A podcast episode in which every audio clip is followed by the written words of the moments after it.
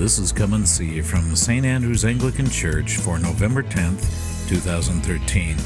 The Gospel is taken from the book of Luke, chapter 20, verses 27 through 38. The message is by Father Ron Baird.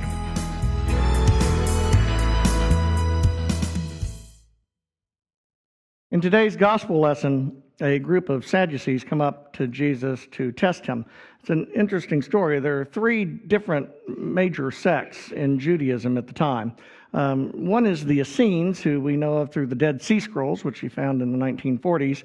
And they were a very um, monastic kind of group who separated themselves out from everyone so they could be pure. Uh, they wouldn't even associate with other Jews and um, they went through daily uh, washings in fonts that they called mikvahs, but they're like baptismal fonts for ritual purity. And it's probably from that group that John the Baptizer comes, um, except that he apparently breaks with them and goes out to share that with others in the Jewish community. The second group was known as the Pharisees. Um, and the Pharisees were sort of the um, people who invented the, the Jewish Sunday school movement, if you will. Um, they, they're the ones who came up with the synagogue because they believed that everything shouldn't be centered just at the temple. And so they had synagogues built where they could teach people about the law and the prophets and, and what all those things meant. And they were particularly concerned with, um, with being strictly adhering to the law that God had given them through Moses. And then the final group was the Sadducees. Now, the Sadducees were probably the oldest group. They were descended from Aaron and Levi. They were of the tribe of Levi. And they were the group of people who were, who were separated out to be priests, to uh, take care of the temple, and to take care of the, the sacrifices and all the things that go on in the temple. And, and so they're most likely the oldest group of the bunch, but they only believe that the first five books of the Bible are authoritative. They don't believe that the prophets or the writings have any authority. And as a result of that, uh, they don't believe in the resurrection because there is no resurrection mentioned in the first five books of the Bible. All they talk about in the first five books of the Bible is how things got to be the way they are, the story of the patriarchs, and then uh, how it, Israel was delivered to the promised land. And, and so they believe that's the only part that was authoritatively handed down by God. And as a result, because the resurrection doesn't really appear until Ezekiel, which is during the Babylonian captivity, they don't believe in resurrection, which is, of course, why they're so sad, you see.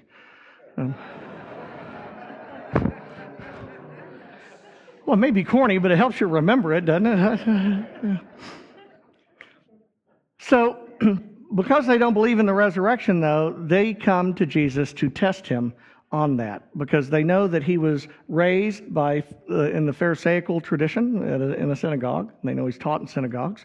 They know that he was baptized by john who probably came from the essene community and so they come to test him now it's interesting because here's what we can tell jesus didn't really get along with any of those people um, he, they all had problems with him pharisees because he wouldn't strictly adhere to the law uh, the essenes because he didn't you know remove himself to, for ritual purity and of course the sadducees because of his belief in the resurrection. So they present a scenario to him, you know, a hypothetical. And you should always know anytime anybody comes up to you with a hypothetical, you're probably in trouble. Um, and it's probably one they've used before. They say, look, in, in, in the law, it says that if a man marries a woman and then the man dies childless, it is her bro- his brother's responsibility to marry her, which is true. It says that in the Hebrew law, because the problem is, is if she doesn't have any children, if she doesn't have a male child, then there's not going to be anybody to take care of her. I mean, women don't have the ability to earn a living in those times. Well, there is one, but it's not considered respectable, so nobody's supposed to be doing it. But um, and, and so they, you know, they need someone to make a living for them, and so they depended on their male heirs to provide for them, and then their daughter-in-laws. And so he said, you know, this guy died, and so his brother married her as is required by law, except then he died too. And they still didn't have any heirs. And so then she married the third brother, and he died too. And this went on and on through seven brothers. And so, whose wife will she be in the kingdom of heaven? Now, I have to tell you, that, that isn't a question I would have come up with. if you have seven guys die, you know, I'd say, Somebody might want to look into that. Where's Matlock when you need him? I mean, there's something suspicious about this. But apparently they didn't worry about that. So, but she, so they want to know whose wife will she be in the resurrection?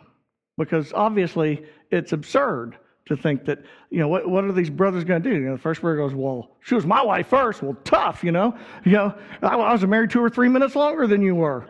You know, and, and they all get into a big fight over her or what? I mean, as though somehow or other there's this jealousy thing going on. And, and to them, that's why the resurrection is so silly. It's because you have all these complicated relationships. You know, and the truth is, we do today. You know, we've dated, and some of us have been married more than once. And so, what all happens then in the resurrection? You know, whose wife are they? Or whose husband are they in the resurrection? Is that going to be complicated? And Jesus said, I'm going to paraphrase here in modern idiom, you guys don't get this, do you? Well, you really just don't get this at all. In the resurrection, they neither marry nor are given in marriage because they are like the angels, they live forever. Now, what is he trying to tell us here? Well, partly he's trying to tell us about the nature of the resurrected life. Partly he's trying to tell us about what the nature of marriage is. Because the truth is is that in heaven you will no longer be married to your spouse. Now, some of you may say, "Thank God." And some of you may say, may say oh no, but, either way, it's still true. There is no marriage in heaven. Now, does that mean you can't talk to them? Well, no, that's what I mean, but it means there isn't marriage because the purposes of marriage will no longer be necessary.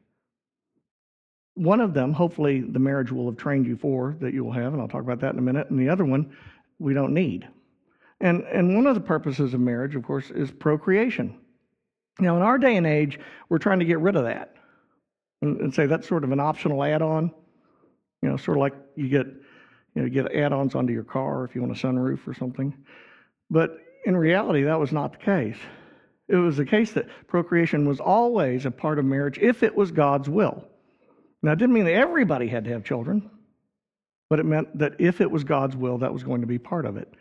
And so when we look at marriage, a big part of it is this procreation. That's one of the problems that we're finding in our society is as we begin to try to dissect the purposes for which people get married, we, we sort of toss out that as though that, that doesn't matter. And, and I'll show you why that makes a difference in a minute. The second purpose, which is just as important, by the way, is for what we call mutual comfort and affection in the marriage uh, vow, in the, in the marriage introduction. But what it really means is for vulnerability and intimacy the ability to live with someone who and to be vulnerable to them and to be close to them and to really be able to completely trust them and have them break your heart. Because that's basically what happens in marriage. Because, see, the truth of marriage is that it's not predicated on how we feel about one another. That really has very little to do with it. As a matter of fact, if it did, we'd all be in trouble. But in, in reality, marriage, the foundation of marriage is not about how we feel. It's not even about loving each other in that sense of the word. It's about forgiveness. One of the problems in our society that we've had now for quite a while, and this is true of all sexual preferences, so we've begun to think that being in love is the pinnacle of, of the human experience, that romance is, is, you know that that's the best it gets. And, and and what you should really do is strive to always be there in that state of being in love. Well you know i like a good endorphin rush as much as anybody. But i mean let's face it if we were all looking goo-goo-eyed at each other all the time nobody would ever do anything. I mean it would be impossible. Because that kind of love that romance stuff while it, it has its purposes and it is good really isn't the real meaning of marriage. It comes and goes in a marriage. Sometimes you feel romantic towards the other person, sometimes you don't really like them very much. And then you might feel romantic toward them again, and that's normal. And it's the way it ought to be. Because real marriage is founded on forgiveness. Now, think about this. If everybody was in love with each other all the time, would there be anything to forgive?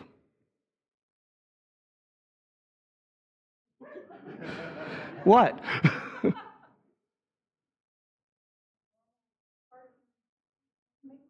yeah, but when we're in love, we don't look at them. we, we just move right on. We ignore them. See, the real romance doesn't care about those things. Romance cares about how I feel towards you and how you feel towards me. And as long as I can gaze deeply into your eyes and melt away and become one with you in the cosmos, life is good. Except that that's not real marriage, nor is it real relationship. It's a relationship predicated on my feeling good. You see, real marriage is founded on forgiveness. It's founded on that time when you realize that the person you're married to is an idiot. And I'm sure that some of your wives have discovered that. but I mean, all of us do dumb things. And so when we look at marriage, what we have to look at is that real relationship comes when I can forgive you and love you even though you're an idiot. Not because you're not going to be an idiot anymore, because you're going to do the right thing, but because you're you. And I know that about you. And it's okay. I don't really like it all the time, but I love you. And I accept you for who you are. And part of our problem is that we don't really understand forgiveness very well. We seem to think forgiveness is that everything's right with the world and, you know, and, and we're all back just the way we were before. That's not forgiveness. I mean, it's the final step in a process, but it's hardly forgiveness. You know, forgiveness is about what we do in a relationship. Because the truth of the matter is, is that you can forgive someone even if they don't want your forgiveness. Because they don't think they did anything wrong. Did you know that? They don't have to say they're sorry first. And by the way, there's really not much point in people saying they're sorry because we, if you had any intelligence, you would know that all of us are sorry from the beginning anyway. So it doesn't matter. Forgiveness comes from the Old English to give forth. And what it really means is, I let go of my claim against you. I let go of the hurt. I let go of any retribution. I let go of any redress that I think you owe me. Um, I just let it go. It's no longer mine. I give it to God, it's His. And so you can do it or not do it. That's entirely up to you. Because that's what forgiveness is. And if you think about it, what would it be like if God only forgave us when we were sorry for what we did? That'd be a problem, wouldn't it? I mean, when he died on the cross, who did he die for? The sins of the whole world, right? When he said, Father, forgive them, were they saying, Oh, we're really sorry we did this to you? No. He forgave them anyway. Because forgiveness is not about the other person, it's about you. And, and the truth is, is that to hold on to that grudge, to hold on to that anger, to hold on to that, that um, unforgiveness doesn't hurt the other person at all. It does hurt you a lot because it eats away at you. And furthermore, if you think about it, the Lord taught us to pray, and we pray it every Sunday at least, and I suspect a lot of other times too, the Lord's Prayer. And in that we say, Lord, we want you to forgive us of our sins just like we forgive others who sinned against us. Think about that. Every Sunday we ask God, God, you forgive me the way I forgave, you know, so and so who did this to me. So what does that mean if we haven't forgiven them? We haven't let it go. God, I want you to not forgive me because I haven't forgiven them and I don't think they deserve it, so I don't deserve it either. Where would that leave us? And see, part of the problem is, is that we've forgotten what forgiveness means. Forgiveness doesn't mean we all go hug and make up. Forgiveness means I let go of the control. The second step in that is actually called reconciliation. Now, when Jesus died on the cross and he forgave the, the world, was the world reconciled to God? Doesn't look like it. I, mean, I mean, they haven't come back to God yet. Matter of fact, Paul even says that now we have the ministry. We're ambassadors for Christ. We're taking on the ministry of reconciliation. He's already forgiven the world. We're to call the world to come back, come back into a relationship with God. That's really the whole point. And, and that reconciliation, by the way, doesn't necessarily mean the same relationship as the one you had before. It can be quite different relationship and often is. Sometimes, particularly in human beings, it's, you can't go back to what was. The third phase is called restoration. And that's where you're able to actually reach out and, and all is well, and we patched up all that and we moved on, and we now have restored that, that same kind of relationship that we had in the beginning. And that's what the goal is for God, by the way, in, in this process. He wants us all to be restored to Eden. That's what the New Jerusalem is, is the, the restored kingdom of God where everything is perfect. And so all those things, though, are a process. The part we have to take seriously because it's really the only part we have any control over is the first step, which is forgiveness. Because the truth is, is that if I don't forgive, if I won't forgive you, then I'll never get to reconciliation. You know, I'll never be able to do that. It will never come there. And if I can't forgive you, if I hold that grudge in my heart, I can't get into the kingdom of heaven. Because God is not going to allow envy and hatred and malice in the kingdom of God. Would you want it there? I mean, I wouldn't. That wouldn't be much fun at all. And so we have to begin to ask ourselves how seriously do we take this? Because you see, in heaven, there, there is no marriage. The, the, the whole point of that kind of relationship that can be developed on a foundation of forgiveness is one that is open to everyone. We're to have that kind of relationship with everyone we know. And in fact, God gave us marriage on earth with, with procreation of children as a laboratory, if you will, as a way to begin to experience that with someone, to see if we have the capability. You know, because if we had to start with everyone, we'd be in trouble. And so when we start with just, you know, one person, then we end up, you know, learning how to do that, hopefully. And what's even more astounding about it is if children do become a part of that mix, then you have to learn how to do it with somebody else. I mean, I've told many of this before, but and Bishop Thompson actually told you. There was a Bishop, Bishop Thompson of Bishop Southern Ohio once said that um, he has a son, Owen, who's a priest now, who got, he got in a big fight with him when he was a teenager. And Owen looked at him and said, I didn't I ask to be born. And Bishop Thompson looked at him and said, Well, it's a good thing, too, because I would have said no. So we end up with children that we have to love and forgive. Because all of us need forgiveness. But if we don't learn anything about forgiveness in the midst of it, then we don't really learn anything about real relationships and real community. Because the truth is, in the kingdom of God, everybody will know everything that you know, everything you know, everything you've done, everything you think. It will all be open for everyone. And so those grudges that you hold are still going to be there, and you can't go with them. And that's why we don't have to worry about whose wife someone is or whose husband someone is in heaven, because we're all on equal footing now. Because, quite honestly, if they haven't gotten there, they won't be there. It won't happen. And so th- the scriptures challenge us to ask ourselves how serious are we about wanting to live in the resurrection? To wanting to live in the kingdom of God? Are we serious enough to mean what we say when we say the Lord's Prayer to forgive us our sins as we forgive those who sin against us? So challenge yourself this week to ask yourself about those people who you have a hard time forgiving, or those people maybe who you've never forgiven, that you've never let go of. And ask yourself, do I really want God to treat me in exactly the same way that I treat them? Is that going to work? Because ultimately your eternal life depends on it. You see, in the kingdom of heaven, while procreation is not needed anymore because we live forever, you don't need to create more. That intimacy, that vulnerability is still needed. That ability to give forth and to give up.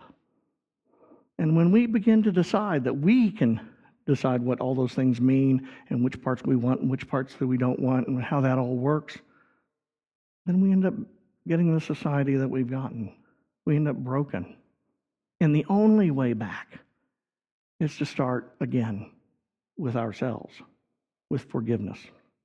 So challenge yourselves to ask yourself who is it that I haven't forgiven yet? And what do I need to do to let it go and give it to God? Amen. You were just listening to Come and See. Come and See is a production of St. Andrew's Anglican Church in Lewis Center, Ohio. St. Andrews is also available online at www.standrewspolaris.org. Please join us again when we invite you to come and see.